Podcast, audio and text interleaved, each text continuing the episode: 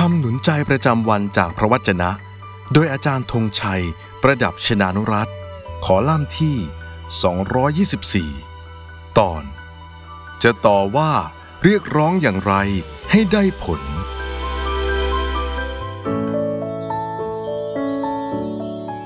อย่าต่อว่าผู้ชายอาวุโส แต่จงขอร้องเขาเป็นเหมือนบิดา จงถือว่าพวกชายหนุ่มเป็นเหมือนพี่หรือน้อง และบรรดาผู้หญิงอาวุโสเป็นเหมือนมารดา ส่วนพวกหญิงสาวก็เป็นเหมือนพี่สาวน้องสาวด้วยความบริสุทธิ์ใจที่สุด พระธรรมหนึ่งทีโมธีบทที่ 5 ข้อที่1ถึง2สวัสดีครับพี่น้องที่รักครับ โดยปกติ คนเราไม่ว่าจะเป็นเด็กหรือผู้ใหญ่ ต่างก็ล้วนไม่ชอบเวลามีคนมาเตือน โดยเฉพาะอย่างยิ่ง ผู้ที่มียศถาบรรดาศักดิ์มีตำแหน่งหรือมีอำนาจมาก ก็จะยิ่งยากที่จะรับได้ครับ อย่างไรก็ตาม คนเราล้วนต่างก็ทำผิดพลาดกันได้ทุกคน โอกาสที่เราแต่ละคนจะถูกตักเตือนจึงมีอยู่เสมอใช่ไหมครับ ประเด็นจึงไม่ได้อยู่ที่ว่า เราจะเตือนคนอื่นได้ไหม หรือกลับกัน คนอื่นจะเตือนเราได้ไหม แต่ประเด็นอยู่ที่ เราจะตักเตือนอย่างไร จึงจะทำให้เขายอมรับได้ และร่วมมือกับเราในการแก้ไขสิ่งที่เขาทำผิดอยู่ และเขาจะตักเตือนเราอย่างไร จึงจะทำให้เราเต็มใจยอมรับ อย่างเช่น ตัวอย่างในทางการบ้านการเมือง เราจะเตือนรัฐบาลหรือผู้ปกครองประเทศอย่างไร พวกเขาจึงจะยอมรับฟังและทำตามครับ ก่อนอื่น เราต้องคิดกลับกันก่อนว่า ถ้าหากตัวเราเองเป็นรัฐบาล และมีคนมาต่อว่า หรือด่าเรา เราจะยอมรับฟังและทำตามข้อเรียกร้องเหล่านั้นด้วยความเต็มใจหรือไม่ครับ ประเด็นไม่ได้อยู่ที่ what หรือเรื่องที่จะเรียกร้อง ตักเตือนต่อว่ารัฐบาล แต่อยู่ที่ how คือเราจะทำสิ่งเหล่านั้นอย่างไร รัฐบาลจึงจะยอมฟังและตอบสนองให้ อย่างที่เราผู้เรียกร้องต้องการ สังคมไทย ยังเป็นสังคมที่คนเรายังยึดติดกับศักดิ์ศรี หน้าตาและทิฐิ ดังนั้น แม้ผู้หนึ่งผู้ใดไม่ว่าจะเป็นเด็กหรือผู้ใหญ่ทำผิดพลาดประการใด เขาก็ไม่ชอบให้ผู้ใดมาตักเตือน หรือต่อว่าเขายังหยาบคาย รุนแรงอย่างไม่ให้เกียรติตัวเขาหรอกจริงไหมครับ ดังนั้นหากจะมีการเตือน ต่อว่าหรือเรียกร้องอะไรจากกัน ประเด็นเรื่องท่าที หรือวิถีในการสื่อสาร ประกอบเนื้อหาที่ต้องการสื่ออย่างชัดเจน มีหลักฐานที่ดิ้นไม่หลุด จึงเป็นเรื่องสำคัญอย่างยิ่งยวดครับ พระคัมภีร์ให้คำแนะนำเรื่องท่าทีที่พึงมีไว้ดังนี้ครับ นั่นคือ ถ้าเราจะเตือนผู้ใด อย่าใช้วิธีต่อว่า แต่ให้ใช้วิธีที่ดีกว่า คือให้ใช้วิธีขอร้อง ผู้ชายอาวุโส โดยถือว่าพวกเขาเป็นเหมือนบิดาของเรา ผู้หญิงอาวุโส โดยถือว่าพวกเขาเป็นเหมือนมารดาของเรา พวกชายหนุ่ม โดยถือว่าเป็นเหมือนพี่หรือน้องของเรา พวกหญิงสาว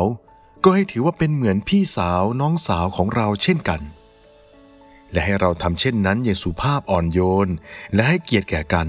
ด้วยความบริสุทธิ์ใจที่สุด ผลลัพธ์ที่ตามมาย่อมดีกว่าการแข็งกร้าว กระแนะกระแหน ต่อว่าด่ากันอย่างไม่ให้เกียรติต่อกัน และการจะเตือนสติ หรือต่อว่าผู้ใดจะต้องมีการทำการบ้าน และการเตรียมตัวมาเป็นอย่างดี ตัวอย่างที่ยอดเยี่ยมที่สุดในพระคัมภีร์ไบเบิล ก็คือเรื่องที่นาธันไปเตือนกษัตริย์ หรือผู้นำประเทศอย่างดาวิดที่ได้ทำผิดบาปมหันครับ พระเจ้าทรงใช้นาธานไปหาดาวิดเมื่อดาวิดทำบาป ด้วยการสั่งฆ่าอูริยาอย่างลับๆ และเอาบัตเชบาภรรยาของเขามาเป็นเมียของตนเอง นาธานจึงไปเข้าเฝ้าและทูลดาวิดว่า ในเมืองหนึ่งมีชายสองคน คนหนึ่งมั่งมี อีกคนหนึ่งยากจน คนมั่งมีนั้นมีแพะแกะและโคมากมาย แต่คนจนนั้นไม่มีอะไรเลย เว้นแต่แกะตัวเมียตัวเล็กๆ ตัวเดียวที่เขาซื้อมา ซึ่งเขาเลี้ยงไว้ มันเติบโตมากับเขา และบรรดาบุตรของเขา มันกินอาหารที่เขากิน และดื่มจากถ้วยเดียวกับเขา นอนในอกของเขา และเป็นเหมือนบุตรสาวของเขา ฝ่ายคนมั่งมีนั้นมีแขกคนหนึ่งเดินทางมา เขาเสียดายที่จะเอาแพะแกะหรือโคของเขามาทำอาหารเลี้ยงคนที่เดินทางมานั้น จึงเอาแกะตัวเมียของคนจนนั้น เตรียมเป็นอาหารให้แก่ชายที่มาเยี่ยม ดาวิดเมื่อได้ฟัง ก็กริ้วคนนั้นมาก และรับสั่งนาธานว่า พระยาเวทรงพระชนอยู่แน่ฉันใด คนที่ทำเช่นนั้นสมควรตาย และจะต้องคืนลูกแกะตัวเมียให้สี่เท่า เพราะเขาได้ทำสิ่งนี้ และเพราะว่าเขาไม่มีความเมตตา นาธานจึงทูลดาวิดว่าฝ่าพระบาทนั่นแหละ คือชายคนนั้น พระยาเวพระเจ้าแห่งอิสราเอลตรัสดังนี้ว่า เราได้เจิมตั้งเจ้าไว้ให้เป็นกษัตริย์เหนืออิสราเอล และเราช่วยกู้เจ้าออกมาจากมือของซาอูล และเราได้มอบเชื้อวงเจ้านายของเจ้าให้เจ้า และได้มอบเหล่ามเหสีของเจ้านายของเจ้าไว้ในอกของเจ้า และมอบวงวานของอิสราเอลและยูดาห์ให้แก่เจ้า ถ้าเท่านี้ยังน้อยไป เราจะเพิ่มให้มากมายกว่านี้ทำไมเจ้าดูหมิ่นพระวจนะของพระยาเวทำสิ่งที่ชั่วในสายพระเนตรของพระองค์ เจ้าประหารอุริยาคนฮิตไทยด้วยดาบ เอาภรรยาของเขามาเป็นภรรยาของเจ้า และฆ่าเขาเสียด้วยดาบของคนอัมโมนเพราะฉะนั้นบัดนี้ ดาบนั้นจะไม่คลาดไปจากราชวงศ์ของเจ้าตลอดไป เพราะเจ้าได้ดูหมิ่นเรา เอาภรรยาของอุริยาคนฮิตไทยมาเป็นภรรยาของเจ้า ดาวิดได้ฟังก็สำนึกผิดกลับใจใหม่ จึงรับสั่งกับนาธานว่า เราได้ทำบาปต่อพระยาเวแล้ว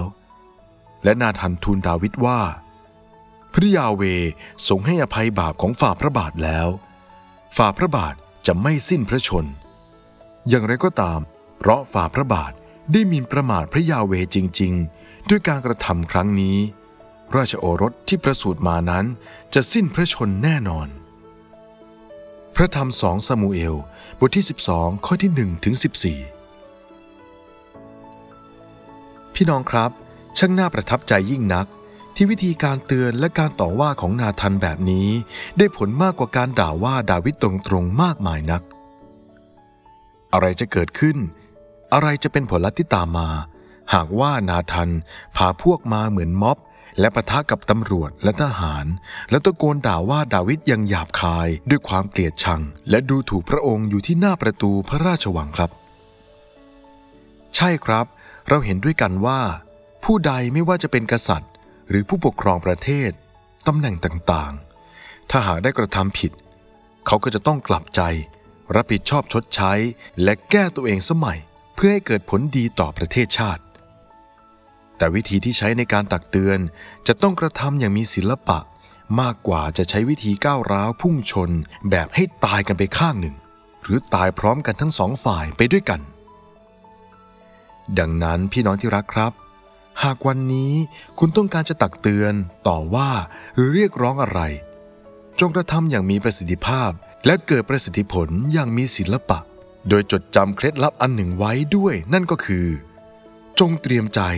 รักษาหน้าและให้ทางถอยที่มีเกียรติแก่ผู้ที่คุณคิดว่าเขาทำผิด แล้วผลดีจะตามมา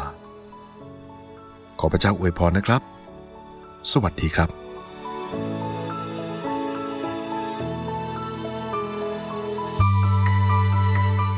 ำหนุนใจประจำวันจากพระวจนะ โดยอาจารย์ธงชัย ประดับชนานุรัต